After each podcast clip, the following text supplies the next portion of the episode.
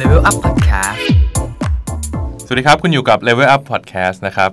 วันนี้ผมเป็นแขกรับเชิญนะครับ แต่ว่าเนื่องจากคุณเก่งซึ่งเป็นโฮสต์ประจำของเราเนี่ยมีอาการตื่นเต้นเล็กน้อย ก็เลยคิดว่าจะลองให้แขกรับเชิญเปิดรายการดูบ้างนะครับ ผมชื่อแม็กนะครับเอ่อใน Twitter ชื่อ @themaxi นะครับ แล้วก็มีแขกรับเชิญอีกท่านหนึ่งที่มาในวันนี้นะฮะเชิญแนะนำตัวนิดนึงครับ สวัสดีครับปองนะครับจักรพงศ์ครับใน Twitter ใช้ account ว่าอะไรครับอัดจักรพงศ์อ่าและขอแนะนำโฮสต์ของเราครับ คุณเก่งนะครับแห่ง pod เอ่อ Level Up Podcast ครับครับเดี๋ยวนะครับผมก็เอ่อสวัสดีครับสวัสดีทุกคนนะครับ ผมก็อย่างที่เมื่อกี้เอ่อเรื่องที่แขกรับเชิญได้แนะนำตัวไปนะครับ ก็เอ่อวันที่จริงวันเนี้พอดแคสต์วันเนี้ยนะครับ ผมก็คือ ที่จริงมันคือทำตามใจตัวเองอะครับผมก็คือมันเพิ่งผ่านช่วงวันเกิดของผมไปนั่นเองนะครับ ผมคราวเนี้ยผมก็รู้สึกว่าจริงๆกับตัวเองนะครับมันต้องมีเรื่องของการตั้งเป้าหมายให้กับชีวิตใช่ไหมฮะคราวเนี้ยพอพอผมเพิ่งผ่านเพิ่งผ่านมันเกิดมาคราวนี้มันรู้สึกว่าแบบ เหมือนเป้าหมายมันมันลอสไปหมด คราวนี้ก็เลยอยากว่าวิธีที่จะว่าจะตั้งเป้าหมายที่ดีเราควรที่จะรู้ว่าจริง ๆ แล้วเราควรจะเป้าหมายไปทางทิศทางไหน ซึ่งทางที่ดีก็คือ ควรถามผู้ใหญ่ว่าในอนาคตมันจะเกิดอะไรบ้างนะครับ มันก็เลยเข้ามาสู่ของเทปวันนี้นะฮะจริงๆชื่อตอนมาอาจจะยาวนิดนึงนะฮะก็คืออคุณคิดว่านะครับตัวเองควรได้รับหรือคำเตือนอะไรจากผู้ใหญ่อายุ 30 หรือ 40 กว่านะครับผมนะฮะซึ่งวันนี้นะครับ ก็อย่างที่แขกรับเชิญครับ ก็คือพี่แม็กซ์นะครับผมพี่แม็กซ์เป็นตัวแทนของคนอายุ 30 กว่านะครับผมอ่าสามสิบกว่าดีแล้วครับ ไม่ต้องบอกสามสิบเท่าไหร่แล้วก็พี่ปอกนะครับผมก็เป็นตัวแทนของคนอายุ 40 กว่าอ่าเออรู้สึกดีมากเลยครับเวลาคุณแนะนำว่าผมเลขสี่ไม่แต่แต่จริงๆแล้วอะมีอันนี้ทูอยู่ข้อหนึ่งผมพูดตรงนี้เลยแล้วกัน ยังไงฮะ คือคือคือบริษัทที่ผมทำงานเนี่ย ชื่อชื่อ Rabbit Digital Group Rabbit Digital Group นะฮะหุ้นส่วน เกิดปีกระต่ายกันหมดเกิดปีกระต่ายหมดนคบเกิดปีกระต่ายกันหมดนะครับผมก็เกิดปีกระต่ายนะครับอ๋อซึ่งโชคดีมากตอนที่ปองเข้ามาทำงานอยู่ในกลุ่มเนี่ยเข้ามาจอยตั้งบริษัทในกลุ่มของเราเนี่ยพี่ปองก็เกิดปีกระต่ายครับครับแต่มันเป็นอีกรอบหนึ่งอันนี้เดี๋ยวเดี๋ยวการขำเมื่อกี้มันคือมันมีมีอารมณ์ล้วนๆนะครับผม มันก็เลยพอดีกันมากเลยครับวันนี้ 30 กว่าๆกับสี่สิบ40กกว่าว่าๆนะครับผมแต่ไม่เราจะไม่บอกนะครับว่าสี่สิบเท่าไหร่นะครับอ่าผมคราวเนี้ย นะฮะไอเรื่องคำถามที่เราจะถามเนี่ย มันก็เป็นคำถามที่แบบว่าเราก็รีเลทกับชีวิตที่เรามักจะแบบไปหาต้องการที่พึ่งนะครับ ก็คือหมอดูนะครับ โดยคำถามที่ส่วนใหญ่จะแบ่งเป็นอยู่สี่หมวดนะครับครับทั้งสองนะครับคำถามหมวดแรกนะครับ เรื่องของการงานนะฮะชีวิตการทำงานทั้งหมดนะครับ ภายใต้ 10 กว่าปี 20 กว่าปีที่ผ่านมานะครับอืมทั้งคู่เป็นยังไงบ้างนะครับ เรื่องที่สองนะครับ เรื่องของเงินเงินทองทองนะฮะอืมการเงินนะครับเอ่อ คุณแบบมีได้รับประสบการณ์อะไรบ้างนะครับอืมเรื่องที่สามนะครับ จะออกดราม่าที่หนึ่งนะครับ ความรักครอบครัวและชีชีวิวิตตคู่ครับผมนะฮะก็เป็นเรื่องที่จริง ๆ แล้วเป็นเรื่องแบบว่าอ่อนไหวนะครับ ผมก็อยากจะได้ประสบการณ์เหมือนกัน แล้วก็สุดท้ายนะครับ สุขภาพนะครับ ช่วงนี้เรื่องของสุขภาพเป็นเรื่องสำคัญนะครับ เราควรมีมุมมองยังไงต่อเรื่องนี้อืมนะครับ ผมก็อ่าหวังว่าทุกคนนะครับ จะได้รับ มุมมองดีๆ จากพี่ๆสองคนนะครับมาเริ่มกันที่เรื่องของการงานดีกว่า ก็เวลาถามก็คือจะถามทั้งเวลาคำถามคือถามเป็นคำถามแรกก็อาจจะพี่แม็กก่อนแล้วก็พี่ปองอ่านนะครับผมได้ครับ เมื่อกี้เห็นเมื่อกี้พี่แม็กพี่ปองได้ฟังคำถามแล้วชอบไหมครับเอามาเลยดีกว่าอ่าโอเคได้ครับ โอเคครับในเรื่องของการงานนะครับคำถามแรกนะครับ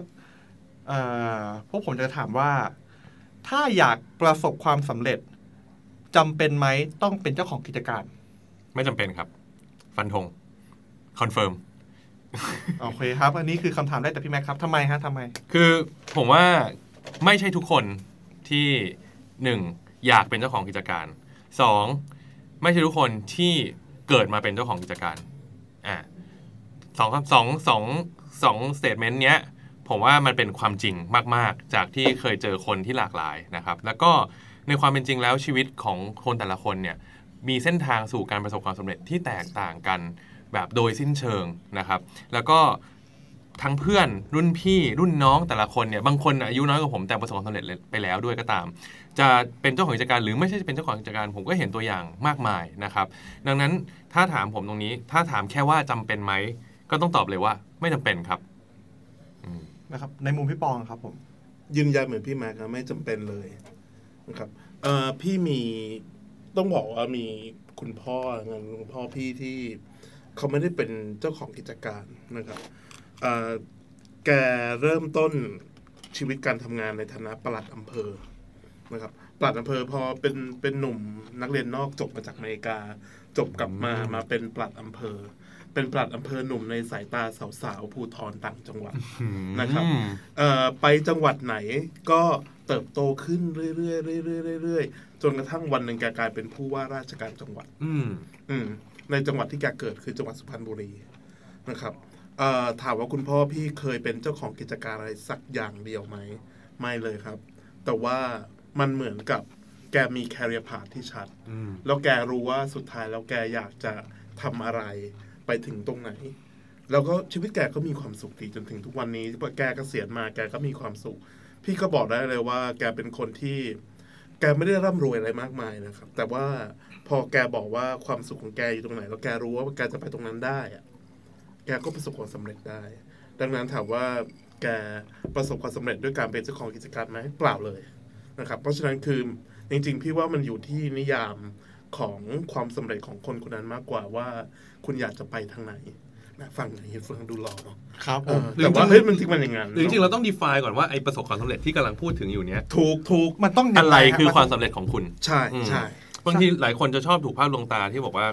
เอ๊ะสำเร็จเนี่ยแปลว่าต้องต้องมีเงินเยอะๆสำเร็จอาจจะต้องมีอะไรนะ มีบ้านหลังใหญ่ ๆ มีรถสปอร์ตซูเปอร์คาร์ขับหรืออะไรอย่างเงี้ย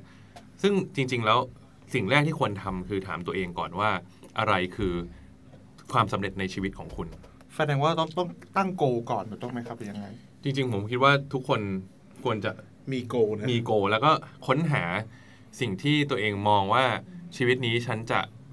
เป้าเป้าหมายอ่าเป้าหมายในชีวิตไกลๆเนี่ย คุณอยากเป็นอะไร อยากสเอ่อสำเร็จเรื่องอะไร แล้วเป้าหมายจากไกลๆเนี่ยค่อยๆ ถอยลงมาเรื่อยอืมๆอ่า ว่าจากไอ้เป้าหมายไกลๆที่แบบอยู่ตรงนั้นน่ะระหว่างทางเนี้ยเราจะวางเส้นทางอย่างไรเพื่อจะให้ไปสำเร็จที่เป้าหมายนั้นอ๋อเออ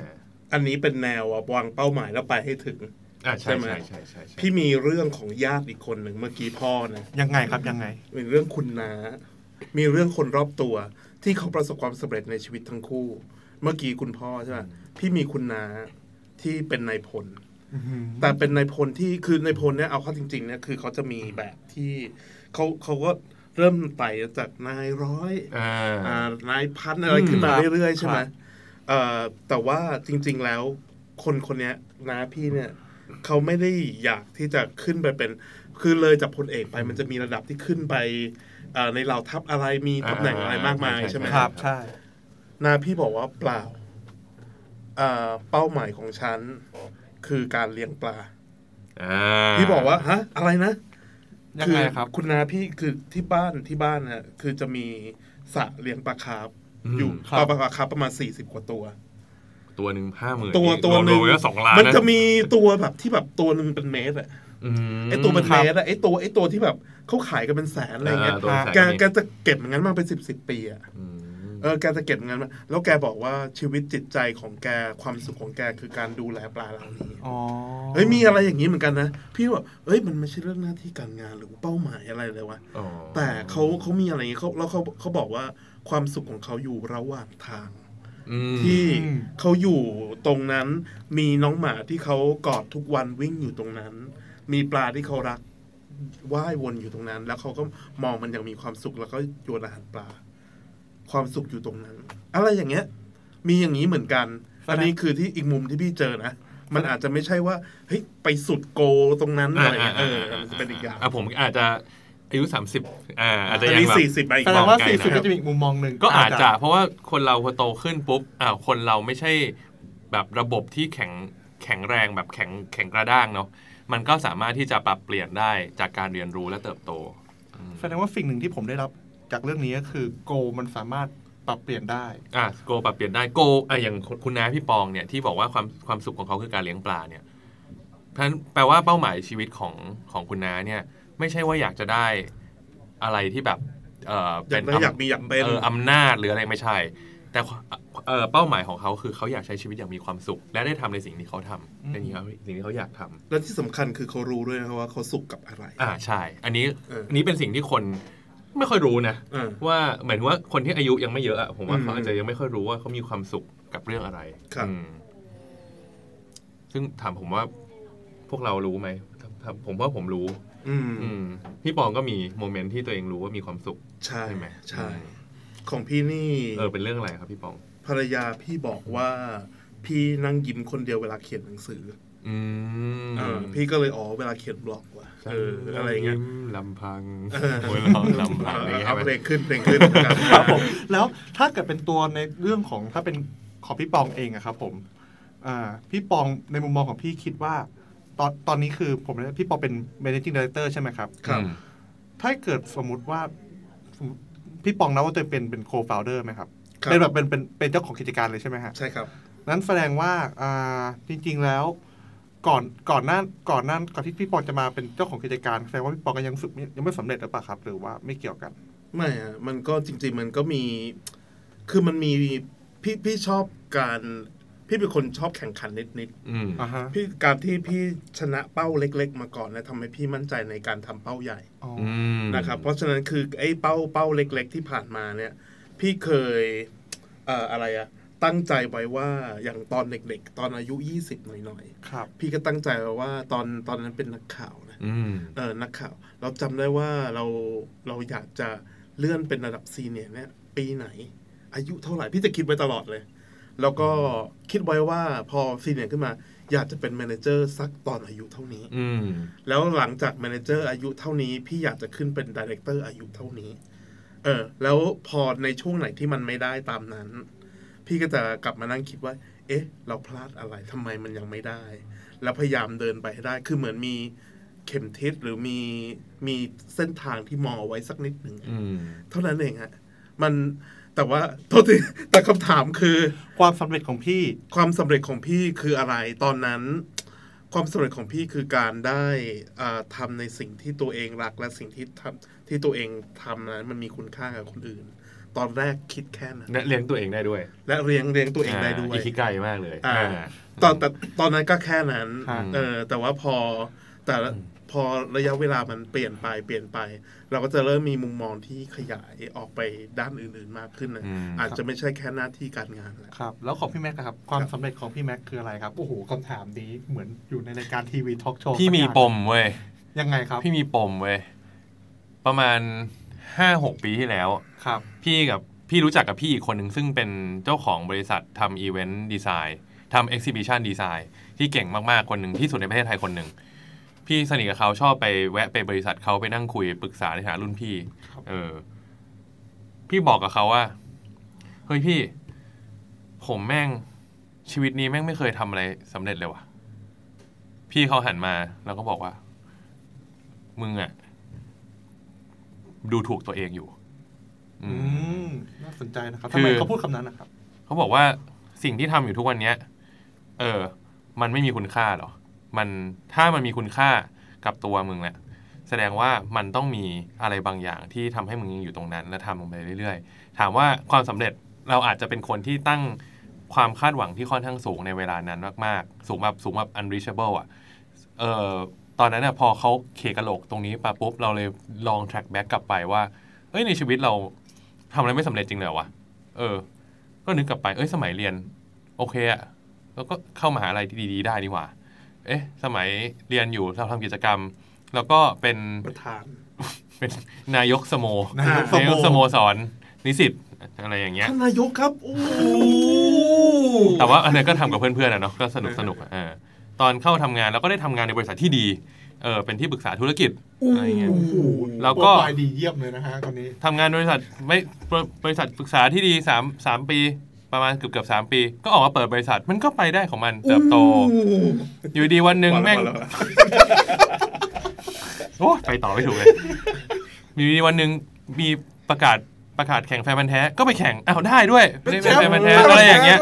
ขออนุญาตขออนุญาตครับขออนุญาตขออนุญาต ขออนุญาตครับเชิญนึงครับเป็นแฟนพันธุ์แท้อะไรครับสตีฟทุกคนสตีฟจ็อบส์ครับ โอ้อืโหมสุดยอดนะครับ แต่มันเป็นเกมโชว์นะครับ คือพูดง่ายๆ มันมันไม่ได้เป็น เอ่อพูดง่ายมันไม่ได้วัดว่าใครเก่งกว่าใคร แต่มันต้องมีทั้ง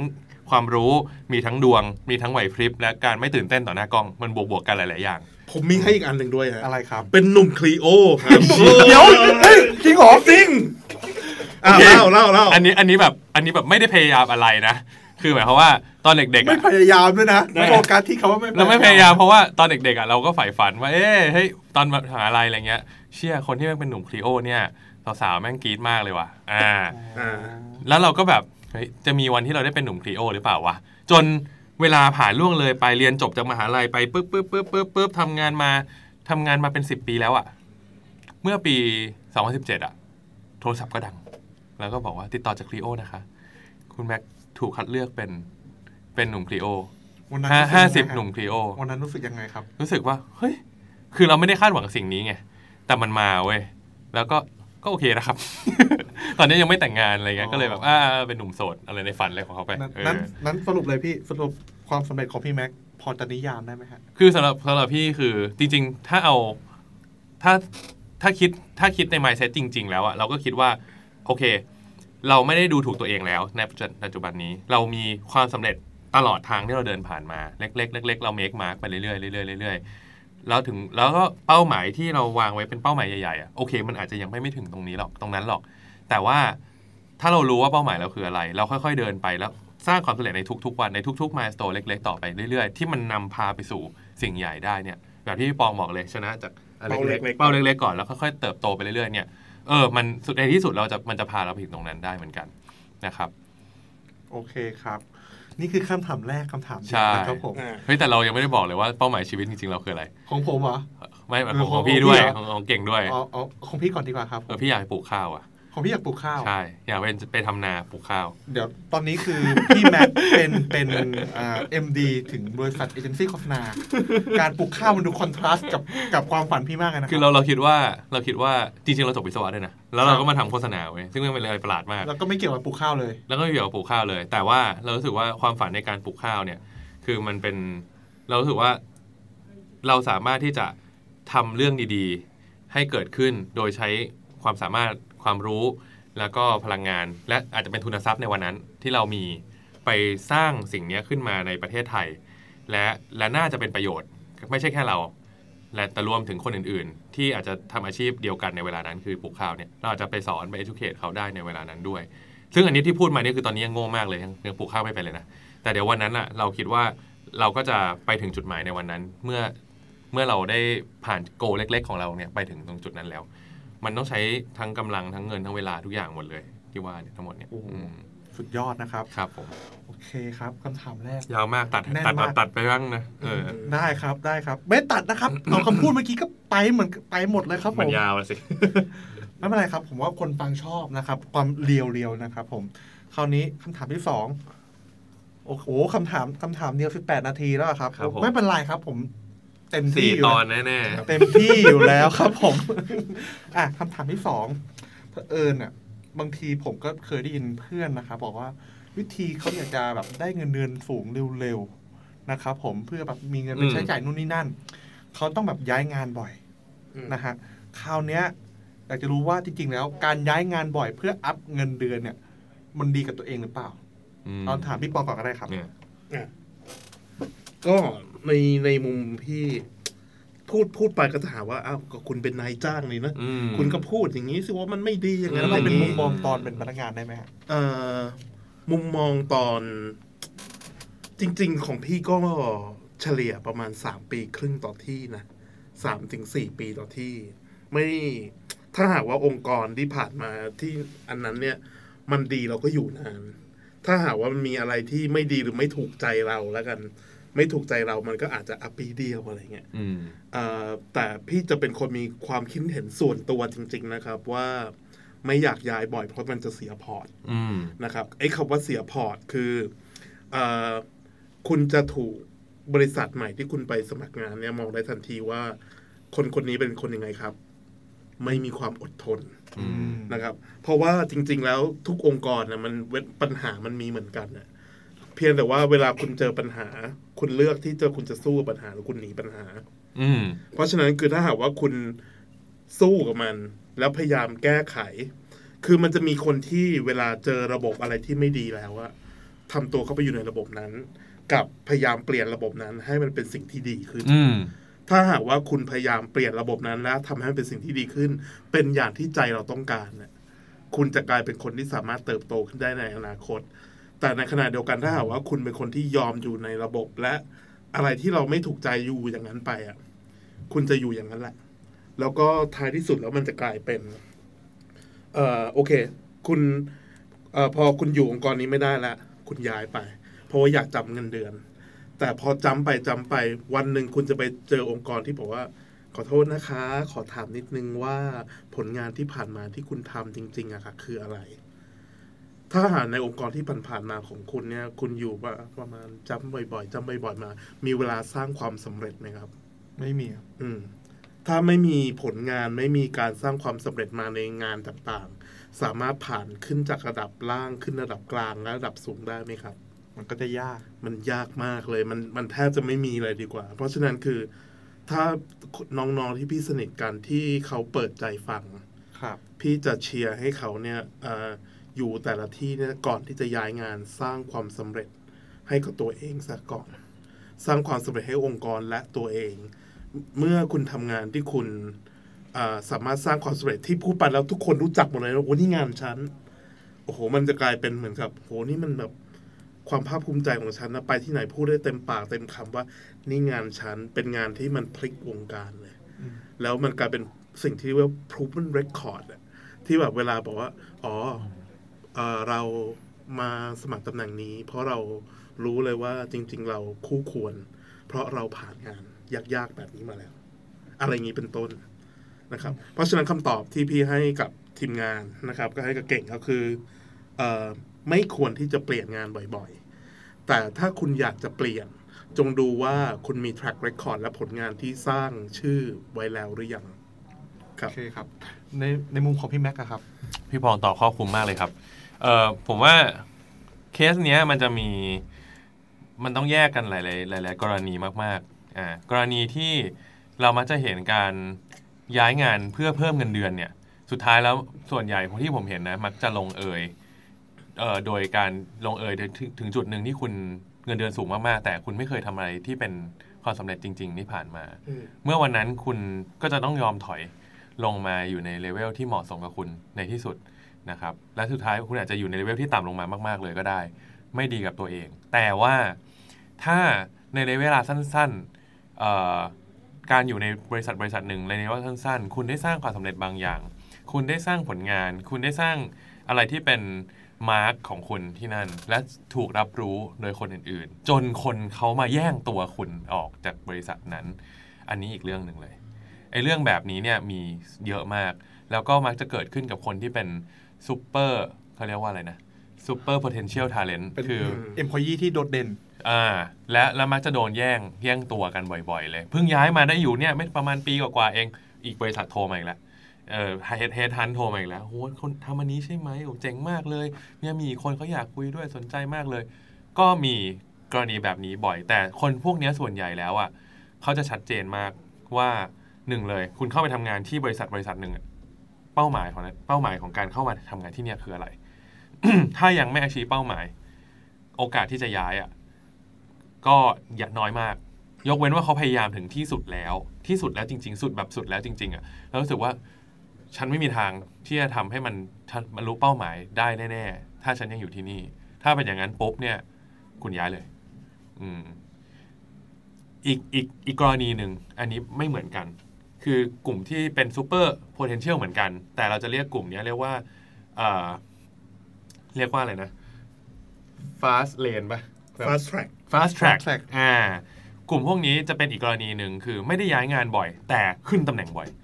ยังยังพวกนี้คือแบบว่ามีโปรไฟล์โดดเด่นมาครับ หรือยังไงอืมหรือบางทีงานของเขาเป็นพอที่มันโดดเด่นเอาเป็นว่าบางคนอายุ 27 เป็นดี r e c เตอร์ได้อืม27เป็น MD ได้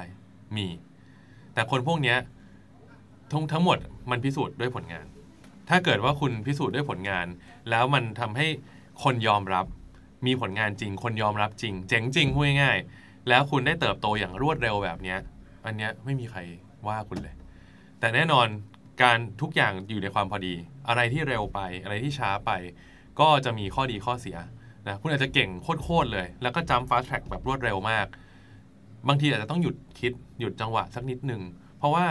ในในบางเรื่องเนี่ยมันต้องการการตกผลึกบกบ่มเพาะอืม maturity บางอย่าง ชอบคำนี้มากอ่า มันคือยังไงตกครับผมตกตะกอนเนี่ยสิ่งที่เจอบ่อยมากในการที่จะเติบโตขึ้นมาคุณเก่งงานก็จริง ครับ บางทีคนที่เก่งงานมากๆ แบบโฟกัสที่เป้าหมายแล้วทะลุทะลุทะลุทะลุทะลุบางทีไม่เก่งคน เพราะยิ่งคุณเติบโตขึ้นเรื่อยๆ ถึงจุดหนึ่ง คุณก็ต้องอยู่ในระบบที่อยู่ในระดับที่คุณต้องบริหารคนด้วย เมื่อคุณต้องบริหารคนด้วยเนี่ย แล้วคุณทำมาแต่งงานแต่งงานแต่งงานแต่งงาน คุณไม่ได้เหลียวมองไปข้างๆ เลยว่าคนแต่ละคนเป็นยังไงเข้าใจคนบ้างไหม คนมีความแตกต่างกันอย่างไรและ จะดูแลบริหารคนเหล่านี้อย่างไร คุณก็จะ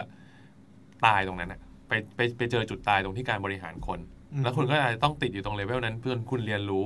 ในการบริหารคนให้ได้ก่อน หรืออาจจะเป็นเรื่องอื่นๆก็ได้ไม่ใช่การบริหารคนนะบางคนก็มีปัญหาเรื่องการบริหารอารมณ์ บางคนก็มีประเด็นเอ่อการมีวินัย หรือว่าการรับผิดชอบต่อเออในมุมมิติอื่น ๆ ที่ไม่ใช่เฉพาะเรื่องงาน อันนี้เป็นเป็นเรื่องที่ต้องบาลานซ์ให้ดีมากๆนะครับนั้นแสดงว่าจริง ๆ แล้วนะครับ การที่จะเป็นคนที่อยู่ในระดับสูงได้เนี่ยอืมมันไม่ได้มีแค่เรื่องงานที่ต้องเก่ง คนก็อาจจะต้องเก่งด้วยอืมใช่ไหมครับเรื่องของการบริหารอารมณ์ก็ต้องเก่ง คราวเนี้ยอยากจะถามจี้ในประเด็นนี้ครับ สมมุติว่าในวันที่ตอนเนี้ยผมนะครับ เก่งก็คืออยู่อยู่ชั้นระดับแบบ executive ธรรมดาเลยอืมนะครับ ถ้าอยากจะเป็นระดับอ่า middle management อืมผมควรต้องเก่งเรื่องอะไรครับ middle management เอาเป็น middle ก่อน middle management ผมควรเก่งเรื่องคนหรือหรืองานผมต้องเก่ง อย่างที่บอกมันต้องบาลานซ์คือไม่มีใครเก่งทุกอย่างร้อยเปอร์เซ็นสมมติมีสเกลพลังอยู่สี่ด้าน คุณจะให้เต็มร้อยทุกทั้งสี่ด้านเนี่ยหายาก แต่ว่าคุณควรจะเกินหกสิบหรือเจ็ดสิบเปอร์เซ็นในทั้งสี่หลอดนะ แต่ว่ามันจะต้องมีหลอดหนึ่งที่คุณโดดเด่นอ่าอาจจะมีหลอดหนึ่งที่เต็มร้อยหรือเก้าสิบเก้าแต่หลอดอื่นอาจจะหกสิบห้าเจ็ดสิบห้าหรือว่าเออเจ็ดสิบอะไรอย่างเงี้ยเป็นไปได้ แต่ต้องมีหลอดหนึ่งที่แบบพุ่งครับแล้วมันถึงจะชัดเจนว่า position หรือเอ่อจุดที่คุณโดดเด่นเนี่ยคืออะไร อ๋อ คือมีรอบๆข้างอีกสามจุดอาจจะธรรมดา แต่มีจุดหนึ่งที่พุ่งขึ้นไปอ่าเพื่อให้เขา position คุณได้ ใช่ แล้วถ้าเกิด ถ้า middle ไป top management นะครับผม อืมมันควรจะต้องเก่งเรื่องอะไรให้ปองตอบบ้างพี่ปอง โอ้โหโอ้ตอบยากมากเลยนะ มันถ้าจาก middle ขึ้น top ใช่ไหมฮะครับ จาก middle ขึ้น top เอาจริง ๆ ของพี่เนี่ย มันก็จะมีพวก hard skill soft skill อืม hard skill คือสิ่งที่เราเรื่องเก่งเก่งในตัวงาน ครับ กับ soft skill คือเก่งในตัวคน มันอาจจะเป็นสกิลที่ เออไม่ใช่งานแต่เป็นอย่างเช่นการ skill การสื่อสารเนี่ยการสื่อสารอ่าใช่หรืใช่อการใช่พรีเซนต์งานอะไรอย่างเงี้ยอ่าไอ้พวกเนี้ย soft ต้องมี skill ต้องมีคู่ต้องมีอ่าคู่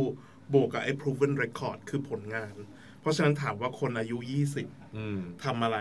ทำลองทุกอย่างทำทุกอย่างทำให้มากกว่าเงินเดือนทำให้มันสุดเออลองมันทุกอย่างแม้กระทั่งพี่เขาใช้ไปซีล็อกอ่านนั่งเลยว่าอะไร ใช่อืมเออ คือแบบ เป็นช่วงที่คุณลองถูกลองผิดได้สุดๆแล้ว คุณสามารถใช้เงินของ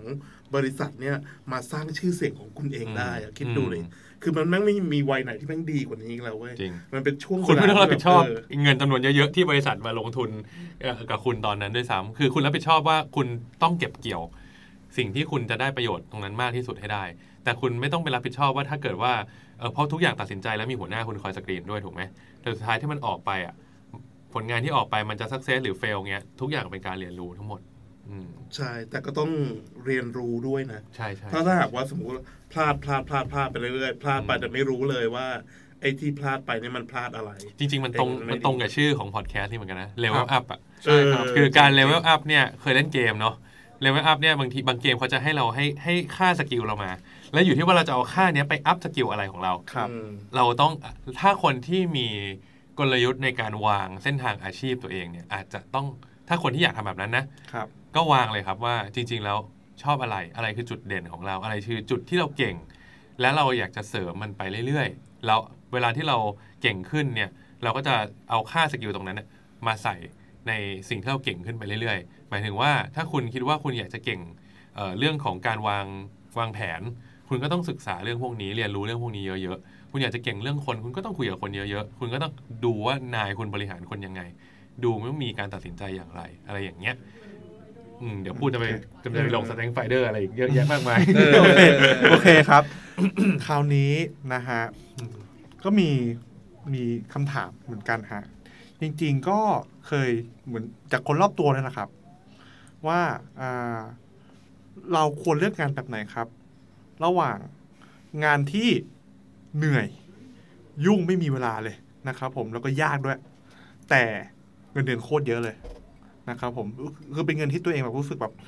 โอ้ไม่คิดว่าตัวเองจะได้เยอะขนาดนี้เลยนะฮะกับสองนะครับ งานที่สบาย นะครับผมคือมันง่ายคือแบบโอ้สบายงานสบายดาวน์ไลน์ทำแทน ไม่ใช่ไม่ใช่ครับเฮ้ยจริง ๆ มันมีอยู่ในโลกนี้ด้วยเหรอวะไม่นะมันมีอยู่ในโลกนี้ด้วยเหรอวะไม่มีไม่มีนะไม่ไม่งานสบายแต่เงินน้อยไงงานสบายเรก็ระแต่เงินอาจจะไม่ได้เยอะเท่าครับไม่ผรู้อะผมว่าคนฟังเลเวลอัพแม่งไม่สนใจตรงนี้แล้วอะอืมอืมเออคนมันเป็นกลุ่มที่อยู่แบบแรกอยู่แล้วอะครับยังไงมันต้องอยู่แบบแรกมันไม่มีทางมาฟังรายการนี้ได้เลยใช่ครับดีกว่าจริงๆจริงๆก็ ครับผมก็จริงๆก็ถูกครับผมอืมเอ้ยจริงๆเดี๋ยวแต่แต่จริงๆคนคนฟังอาจจะมีหลายกลุ่ม มันจะมีกลุ่มอ่าที่อ่าอ่าที่อยู่แบบหลังก็ได้อืครับผมอืไหนไหนไหนไหนพี่ปองก็แหกโจทย์ไปแล้ว ผมครับขอผมแหกโจทย์ด้วยเลยโอเคครับคือโจทย์ถามแหกให้หมว่าดเลยครับผมโจทย์ถามว่างานงานยากเงินเยอะครักับงานงานง่ายเงินน้อยใช่เลือกอะไรคำตอบคือ ถ้าคุณคิดแบบเนี้ยคุณคิดผิด คือแหกโจทย์ไปเลยว่า ถ้าคิดโดยการใช้ใครทีเลียตรงเนี้ยมาตัดสิน คุณคิดผิดแล้ว เพราะว่าจริงๆแล้วใครทีเลียที่คุณควรจะเอามาตัดสินใจในการเลือกงานอะครับ ไม่ใช่เรื่องของเงินเลย ในช่วงอายุเริ่มต้นถามผมนะ งานการงานจะง่ายจะยากไม่เกี่ยวเหมือนกัน แต่จริง ๆ ถ้าเลือกได้ให้ทำเรื่องยากก็จะดี เพราะคุณจะได้ฝึกอะไรเยอะแยะมากมาย สิ่งที่คุณควรจะใช้ในการพิจารณาเส้นทางเริ่มต้นอาชีพของคุณ คือคุณได้เรียนรู้อะไรจากสิ่งนั้นบ้าง นี่คือจุดเริ่มต้น ใช่ และและตอบโจทย์โก เบื้องต้นของคุณไหมว่าคุณถ้าคุณอยากจะเรียนรู้เรื่องนี้ มาทำงานในตำแหน่งนี้บริษัทนี้คิดว่าจะได้เรียนรู้สิ่งนั้นหรือเปล่า อืมงานกับเงินอะเงินน่ะ คุณดูแค่ว่า เออมันมันมันพอใช้ใน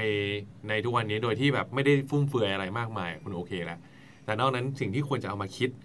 ในการในในการเลือกว่าคุณจะเลเวลอัพยังไงเนี่ย คือประสบการณ์ที่คุณจะได้มากกว่าด้วยซ้ำห้าปีแรกผมว่าเลิกคิดเรื่องเงิน โฟกัสไปเลย ว่าคุณจะได้เรียนรู้อะไรบ้าง แล้ว อันนี้ผมถามเพื่อนนะแล้วต้องทำกี่ปีถึงเริ่มคิดเรื่องเงินฮะส่วนส่วนตัวผมว่าห้าปี พี่ปองคิดว่าไง พี่ปองคิดว่าไงครับนะขอย้อนนึกสภาพความเป็นจริงนิดนึงนะอ๋อของเป็นตัวพี่ปองเลยครับขนาดจบปริญญาโทกลับมาแล้วนะอืมเอ่ออายุยี่สิบเจ็ดยี่แปดตอนนั้นเงินยังไม่พอใช้เลยนะอืมเออบ้านที่บ้านไม่ได้รวยมากอืมเออที่บ้านไม่ได้รวยมาก ตอนแรกคิดเหมือนกันอืมแต่พออายุใกล้สามสิบปุ๊บค่าใช้จ่ายมันเป็นเพิ่มขึ้นแบบ ทันทีอืมเอ่อคือนี่ขนาดอยู่บ้านพ่อแม่อืมยังไม่ได้มาเช่าคอนโดนะ ค่าใช้จ่ายสมัยสมัยเด็กมากๆยี่สิบต้นๆไปยี่สิบปลายๆไม่เหมือนกันนะอืมเอ่อมันมีค่ายุคนี้มีค่าอะไรค่าอินเทอร์เน็ตครับใช่ไหมใช่ค่าครับค่ามือถือ ค่า Netflix ผ่อนค่า Netflix ค่าแอปพลิเคชันที่มันงอกขึ้นมา ใช่ครับ ค่าอะไรซับสไครศูนต์ย์เปอร์เซ็นต์ต่างสิบเดือนอ๋ออ่าว่าไปเอ่อแม็กเงินเดือนครั้งแรกตอน ไอ้นี่เลยเฮ้ย ปริญญาตรีก็แหละจะดีเหรอนะพูดพูดไปจะดีเหรออ่า แต่ของเอาพี่เป็นเนี่ยเอาเป็นเอาเป็นเอาเอา เลเอาเอาเดี๋ยวพี่พูดก่อนเดี๋ยวผมพูด อ่าของพี่อยากรู้ของพี่เนี่ยนะเป็นเลชไปก็ได้ครับ ยี่สิบปีที่แล้วสตาร์ทแปดพันบาท อื้อหือ แปดพันบาท ยุคนั้นโหสตาร์ทแล้วเท่านั้นแหละ พี่เคยไปถามรุ่นก่อนหน้านั้นเนี่ยหกพันมีนะ อืมเพราะฉะนั้นคือยุคนั้นน่ะอยู่ได้นะ แต่พอหลังจากนั้นมาห้าปีไม่ได้ ไม่ได้แล้ว ไม่ได้ละไม่ได้ละถ้าเพราะฉะนั้นเพราะฉะนั้นจะบอกว่า ห้าปีก็ได้นะอืมก็ได้มันอาจจะเป็นมาตรวัดที่ได้ถ้าหากว่าบ้านคุณไม่เดือดร้อนอืมอืมแต่ถ้าหากว่าบ้านคุณบอกว่า โอ้ยไม่ได้อ่าที่ที่ที่บ้านอ่าตึกหนี้ยี่สิบล้าน ต้องช่วยพ่อแม่ผ่อนด้วยมมมอ้าวชิบหายแล้วอะคิดอย่างนั้นไม่ได้อันแล้นั้วนอันนั้นเออก็เขาเรียกว่าอะไรเอ่อเงื่อนไขเงื่อนมันไขไม่เหมือนของชีวิกัตนไม่เหมือนกันโจทย์มันไม่เหมือนกันละอ่าถ้าโจทย์เป็นอย่างนั้นปุ๊บคุณต้องคุณต้องตีโจทย์ของคุณใหม่อ่า ผมผมมีอะไรที่จะเสริมต่ออีกนิดนึงแต่ว่าบอกครับตอบพี่ปองก่อนเออตอนผมสตาร์ทเงินเดือนครั้งแรกตอนนั้นผมอายุสิบเก้าทำงานครั้งแรกเนี่ย เงินเดือนเนื่องจากอยู่ในบริษัท consult เนอะมันก็จะประมาณ 24,000 บาท โอ้โหแปดพันกับสองหมื่นสี่เช่นะครับ ปัจจุบันบริษัท consult บริษัทที่ผมทำตอนนั้นน่ะสตาร์ทเงินเดือนเด็กจบใหม่เนี่ย สูงกว่าที่ผมเคยได้ ก็หลายพันอยู่ เอเอออเกือบเกือบจะสามหมื่นแหละตอนนี้โอ้โหเป็นยังไงล่ะ แต่ว่าบริษัทไม่ใช่ทุกบริษัทที่จะจ่ายคุณแบบนี้ ถามว่าผมตอนทุกวันนั้นตอนนั้นผมทำผมถือว่าผมได้เงินเยอะไหมถือว่าเยอะนะ เยอะเยอะเยอะแต่ว่ายากไหมยากนะ เออถามว่าตอนนั้นที่ได้เงินเยอะเนี่ย เอามาคิดไหมว่าที่ทำงานนี้เพราะได้เงินเยอะเปล่าเลย ที่คิดคืองานแม่งยากและงานมันงานมันมันอะเอองานมันน่าจะแบบได้เรียนรู้เยอะมากเลย ซึ่งมันได้เรียนรู้เยอะมากจริงเงินมันเป็นโบนัสสำหรับผมตอนนั้น อืม สุดยอดนะครับตอบคำถามต่อสุดยดครับที่บอกว่าโจทย์ของแต่ละคนไม่เหมือนกันใช่ไหมผมว่ายุคเนี้ยมีโอกาสมี opportunity เยอะมาก เราทำงานในบริษัท และบางทีทุกวันเนี้ยพูดตรงๆเลยนะ เราไม่ได้ทำงานเดียว หลาย ๆ คนไม่ได้ทำแค่ในบริษัทอย่างเดียว บางคนก็มีงานที่เรียกว่างานฟรี งานฟรีงานฟรีแลนซ์งานอะไรพวกเนี้ยและทุกวันเนี้ยเครื่องมือต่างๆ tool ต่างๆ มันทำให้เราอะสามารถที่จะทำงานพวกเนี้ยได้เยอะมากเลยเต็มไปหมดเลย บางคน เอ่อวันธรรมดาทำงานไปเสาร์อาทิตย์ไปเป็นช่างภาพถรับถ่ายรูปรับปริญญางานแต่งนู่นนี่นั่นอะไรเงี้ย ได้เงินมาบางที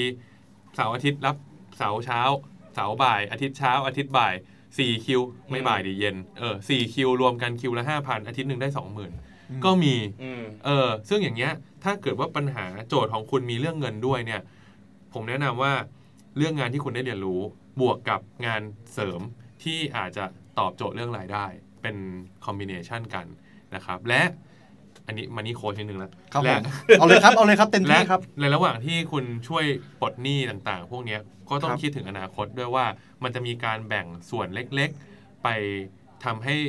สร้างความมั่นมั่นมั่งคั่ง มั่นคงก่อนมั่นคงเออมันคงมั่นคงทางการเงินของคุณในอนาคตไหมยังไม่มั่งคั่งอ่ามันครับมั่นครับคงก่อนอ่าผมว่านะมันนี่โคตรมากรับวันนี้โค้ชแต่เดี๋ยวเรามีหมวดของการเงินเดี๋ยวเอาอ่าต่อใช่ยอดใช่ตรงเดี๋ยวนั้นเดี๋ยวอ๋อหรือมีอีกมีครับมีฮะโอเคครับคราวนี้ฮะจริง ๆ แล้วอะถ้าเกิดทุกทั้งพี่ๆทั้งสองครับ ได้เห็นโพสต์ในโซเชียลมีเดียบ่อยๆนะครับก็คือเรื่องของการเบิร์นเอาท์อืมใช่ไหมฮะคราวเนี้ย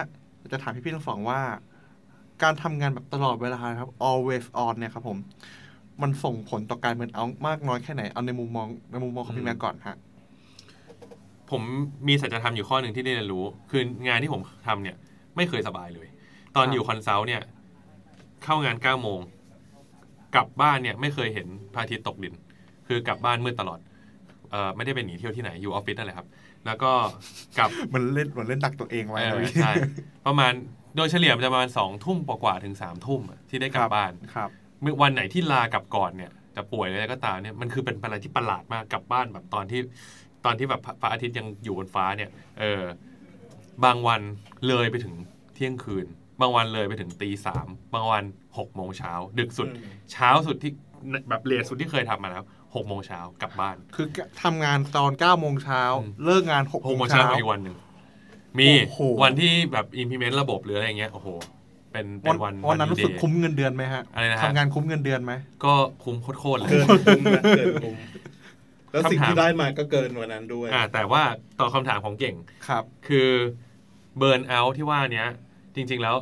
ชีวิตแบบนั้นน่ะคนอื่นมองกลับมาชีวิตมึงแม่งบัดซบมึงไม่มีชีวิตส่วนตัว มึงไม่มีชีวิตเวลาให้ครอบครัว มึงไม่มีอะไรเลย มึงไม่มีแฟนด้วย มึงไม่มีอะไรเลย มึงเวลาชีวิตมึงอยู่ตรงไหน สนุกตรงไหนเนี่ยทำอย่างเงี้ยบัดซบมากชีวิต ถ้าถามผมตอนนั้นนะบอกเลย โคตรมีความสุขเลย สิ่งที่ผมเรียนรู้เลยมาตลอดคือไอ้คำว่า work life balance เนี่ย work life balance ของแต่ละคนน่ะคนหนึ่งบอกว่า เฮ้ยงานมันต้องห้าสิบชีวิตส่วนตัวห้าสิบดีวะอืมบางคนบอกไม่อะกูมีความสุขที่ทำงานแปดสิบชีวิตส่วนตัวกูเสาร์อาทิตย์กูพก็อแล้วคนมันบ้างานนะเออ เราชอบทำงาน เราก็ไม่ผิด ดังนั้นสิ่งที่อยากให้ชัดเจน อย่าให้ใครมาบอกคุณว่าอะไรคือ balance คุณเองนั่นแหละ ที่ต้องเป็นคนบอกว่า my balance เนี่ยอยู่ตรงไหน work life my balance เนี่ยอยู่ตรงไหนนะครับ ทีนี้โยงกลับมาที่เรื่อง burnout ครับ คน burnout เพราะอะไร ไม่ใช่เพราะทำงานหนัก แต่เป็นการทำงานหนัก จนตัวเองไม่ได้ตอบสนองต่อ passion หรือสิ่งที่ตัวเองอยากทำคนทำงานหนักเหนื่อย แต่ pain แบบโอ้โหมีความงี่เง่าทุกในทุก process ในทุกอะไรเงี้ย pain อันเนี้ยก็มีโอกาส burnout ดังนั้นเนี่ยสุดท้ายแล้วงานหนักจริง ๆ แล้วถ้าทำแล้วสนุกแล้วมันมันไม่ burnout หรอก แต่ถ้าทำแล้วมัน pain แล้วมันแล้วมันไม่ได้ทำในสิ่งที่จริง ๆ เป็น passion ของเรา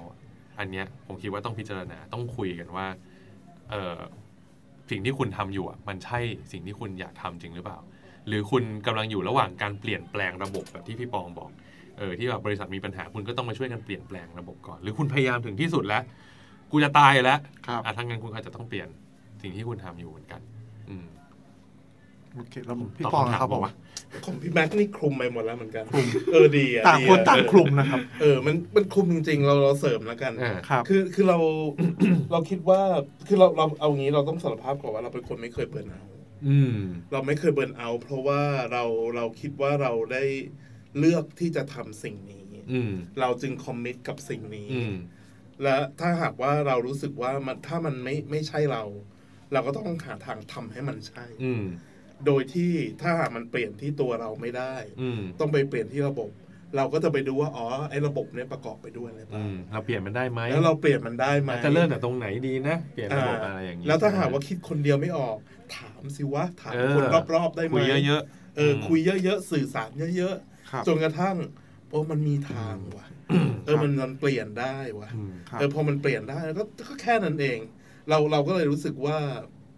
มันมันอยู่ที่ definition ที่มันอยู่ในหัวเราด้วยอะอืมเราเราว่ามันมันอยู่ที่ว่าคุณ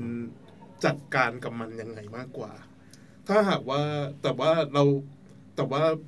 ปัญหาของคุณผู้ฟังนะครับ ถ้าเบิร์นเอาท์ไปแล้วจะทำยังไง ใช่ครับ ถ้าเบิร์นเอาท์ไปแล้วเนี่ยมันมันมันต้องกลับมาอืมถ้าเป็นเราเราจะกลับมาอยู่กับตัวตัวเองเราเองคนเดียว อืมคนเดียวเงียบๆก่อน อยากอยู่เงียบๆคนเดียวก่อนเออเงียบๆคนเดียวก่อนเรา